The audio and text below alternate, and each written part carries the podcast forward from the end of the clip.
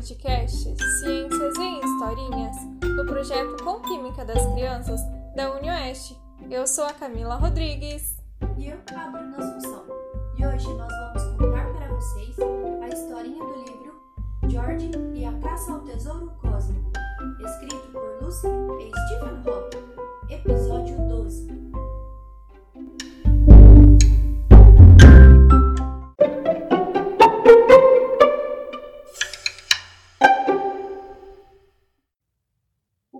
Se abriu e através dele, N, George e Emmett viram aparecer um planeta avermelhado.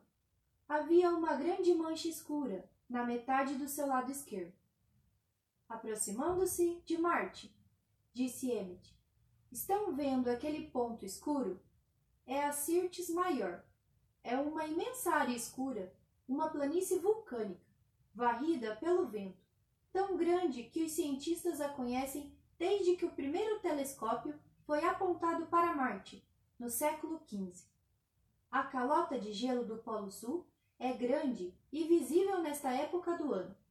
A forma brilhante na região central, mais abaixo, é a bacia Hellas, sem dúvida a maior cratera de impacto do planeta, formada por um asteroide ou um cometa. Tem um diâmetro de 2.192 quilômetros. Aqueles quatro pontos que vocês veem na região equatorial são nuvens de cristais de gelo sobre os quatro maiores vulcões dos montes Tarsis. Como você sabe tudo isso? Na verdade, estou vendo isso na tela de Cosmos.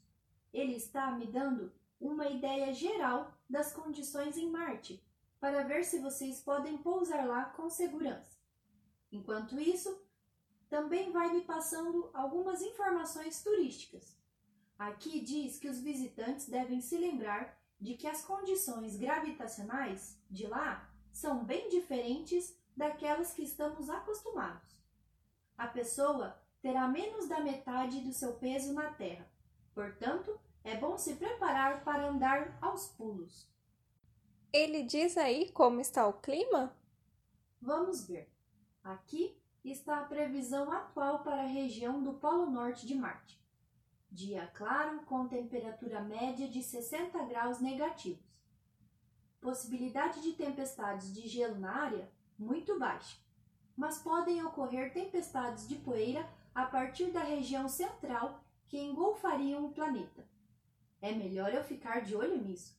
Aqui diz que tempestades de poeira são muito comuns nessa época do ano e podem se espalhar muito rápido. O portal foi chegando mais perto de Marte, rompendo a fina atmosfera e se dirigindo para a superfície rochosa. George e Anne ficaram parados na porta, de mãos dadas, com as suas grandes luvas espaciais, os tanques de oxigênio ligados e os aparelhos de transmissão acionados. Quando pairavam a alguns metros do chão, ele disse: Preparado?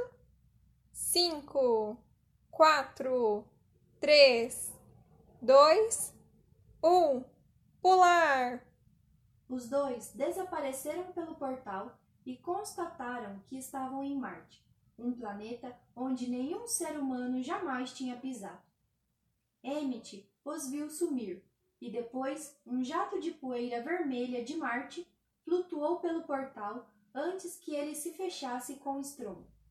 O menino tentou guardar um pouco daquela poeira enquanto ela girava pelo ar super limpo, mas foi logo sugada pelos inúmeros filtros da sala limpa, planejados para descartar imediatamente qualquer poluição. Assim como N George, a poeira marciana desapareceu completamente, deixando Emmett sozinho com Cosmos, naquele aposento enorme. Ele olhou em volta por alguns minutos e então pegou o guia prático do universo. Procurou por Marte no sumário e abriu a página correspondente. Será que a vida veio de Marte? Ele leu. Guia prático do universo. Será que a vida veio de Marte? Onde e quando começou a vida, tal como a conhecemos? Terá começado na Terra ou terá vindo de Marte? Há alguns séculos, a maioria das pessoas acreditava que seres humanos e outras espécies existiam desde a criação da Terra. Julgava-se que a Terra fosse essencialmente a totalidade do mundo material, e a criação foi descrita como um acontecimento muito repentino, como o Big Bang, no qual a maioria dos cientistas acredita hoje em dia. É isso o que é ensinado nas histórias da criação, como do Gênesis, o primeiro livro da Bíblia. E outras culturas do mundo têm histórias parecidas que afirmam que a criação ocorreu em um determinado momento. Embora alguns astrônomos efetivamente reflitam a respeito da vastidão do espaço, ele só começou a ser estudado realmente depois que Galileu elaborou um dos primeiros telescópios da história. As suas descobertas demonstraram que o universo continha muitos outros mundos, alguns dos quais poderiam ser habitados, como o nosso próprio planeta. A imensidão do universo e a evidência de que a sua criação deve ter acontecido muito antes de a nossa própria espécie aparecer só obteve o reconhecimento geral muito mais tarde, no período conhecido como Iluminismo, no século XVIII, quando ocorreram muitas invenções, como o balão a hidrogênio e, particularmente, a máquina a vapor. Essas invenções alavancaram as revoluções tecnológicas e industriais do século seguinte. Durante esse período inovador, o estudo das formações rochosas através da sedimentação em mares poucos profundos, levou os geólogos a compreenderem que esses processos devem ter acontecido não apenas há milhares ou até milhões de anos, mas há milhares de milhões de anos, que hoje chamamos de giga-anos. Agora, os geofísicos modernos acreditam que a Terra, a exemplo do nosso sistema solar, foi formado há cerca de 4,6 giga-anos, quando o próprio universo, hoje com cerca de 14 giga-anos de idade, tinha pouco mais de 9 giga-anos. Os seres humanos modernos talvez tenham chegado ao resto do mundo a partir da África, há 50 mil anos, mas a arqueologia moderna tem mostrado com bastante clareza que as sociedades humanas primitivas só começaram a desenvolver o que chamamos de civilização, sistemas econômicos com a troca de diferentes tipos de bens, há 6 mil anos. Um fato muito importante em qualquer civilização é a troca não apenas de bens, mas de informação. Mas como essa informação era armazenada ou disseminada? Eram necessários mecanismos de registros adequados. Antes da invenção do papel e da tinta, um dos primeiros métodos foi o uso de marcas riscadas em tabuletas de argila, ancestrais remotos dos nossos modernos chips de memória de computador.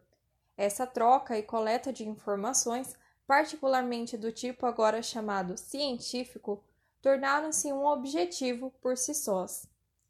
O desenvolvimento relativamente recente da civilização dependeu naturalmente do surgimento do que se conhece como vida inteligente, seres dotados de senso de autopercepção suficiente para se reconhecerem ao espelho.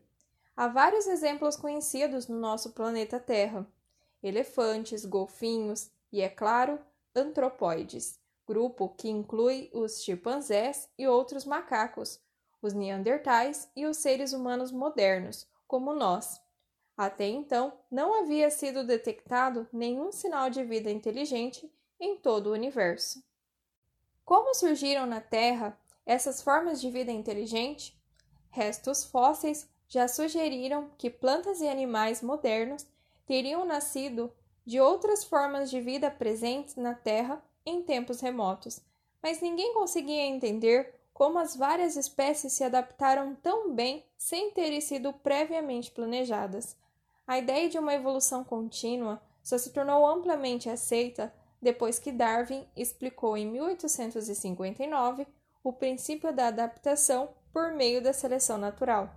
Entretanto, o entendimento do seu efetivo funcionamento só se tornou possível muito mais recentemente, no final da década de 1950, quando Watson e Crick realizaram as suas descobertas sobre o DNA.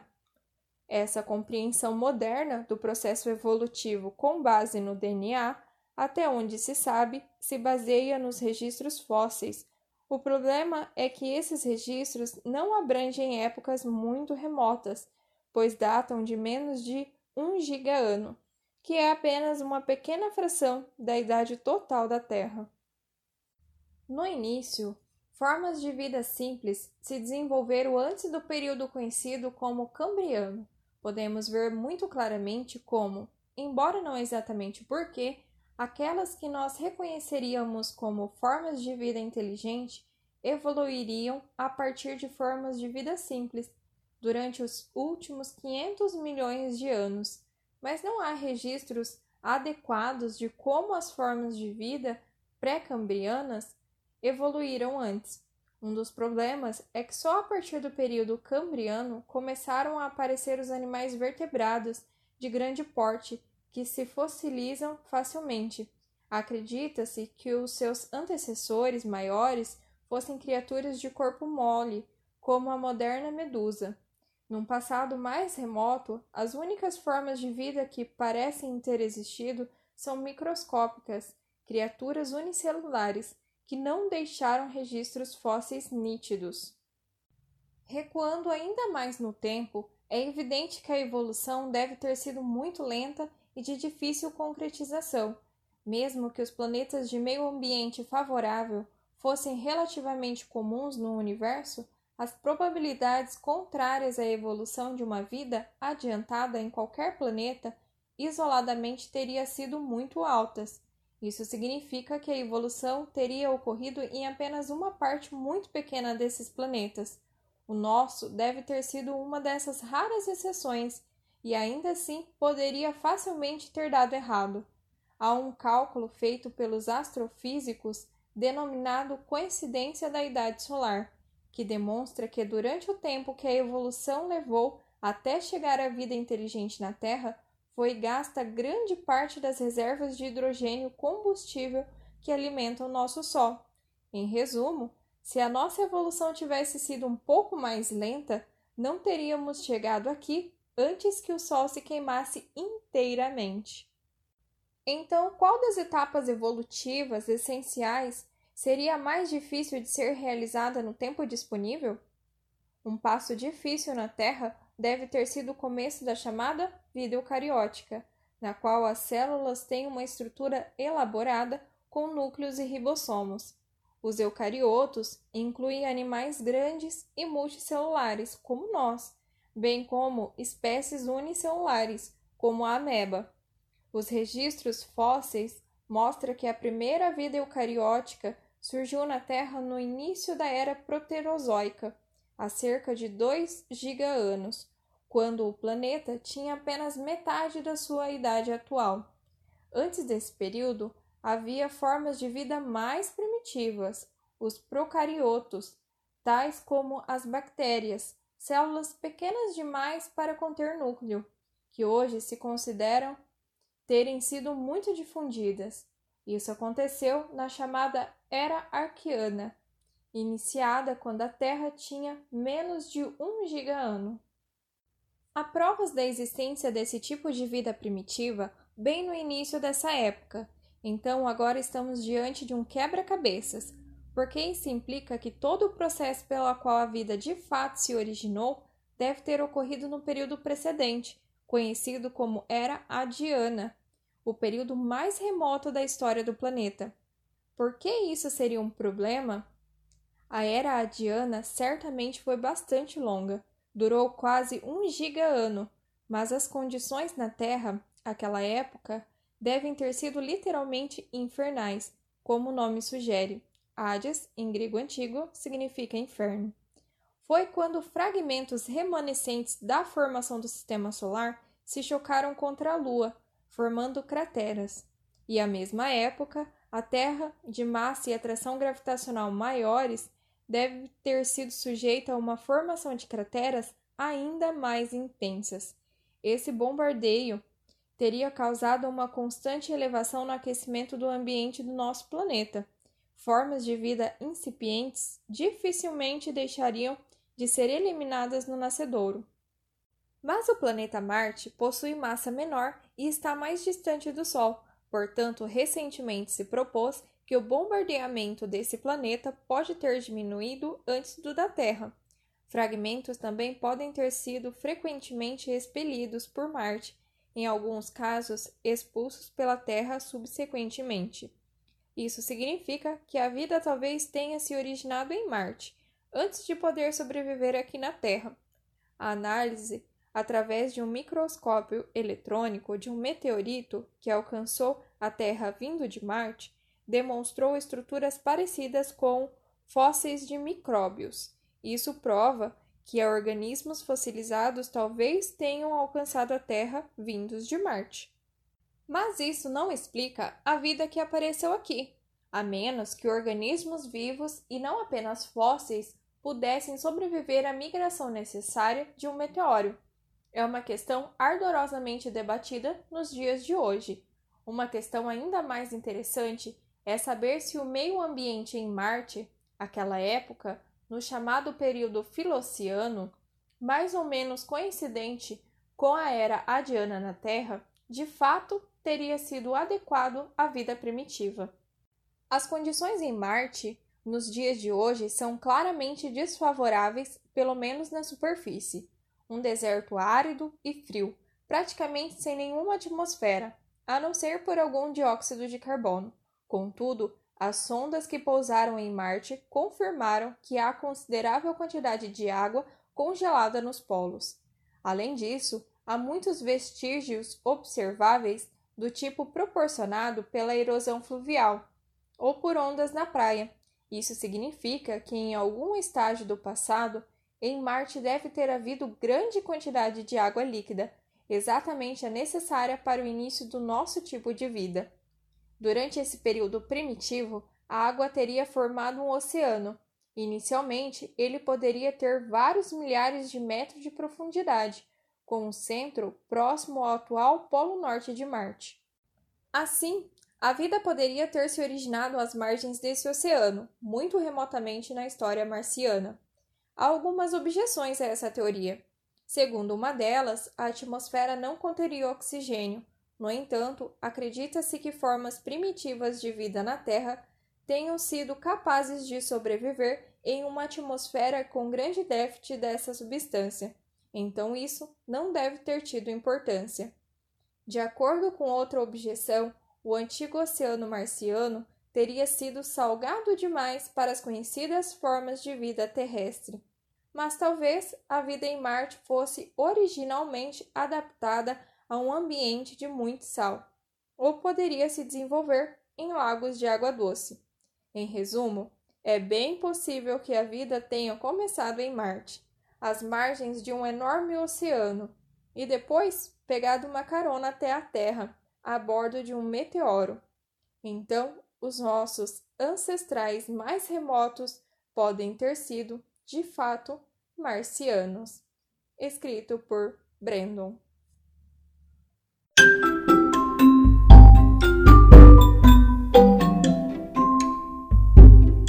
Essa foi a história de hoje. Esperamos vocês próximo episódio. E não esqueçam de curtir e compartilhar com seus amiguinhos. tchau! tchau. tchau.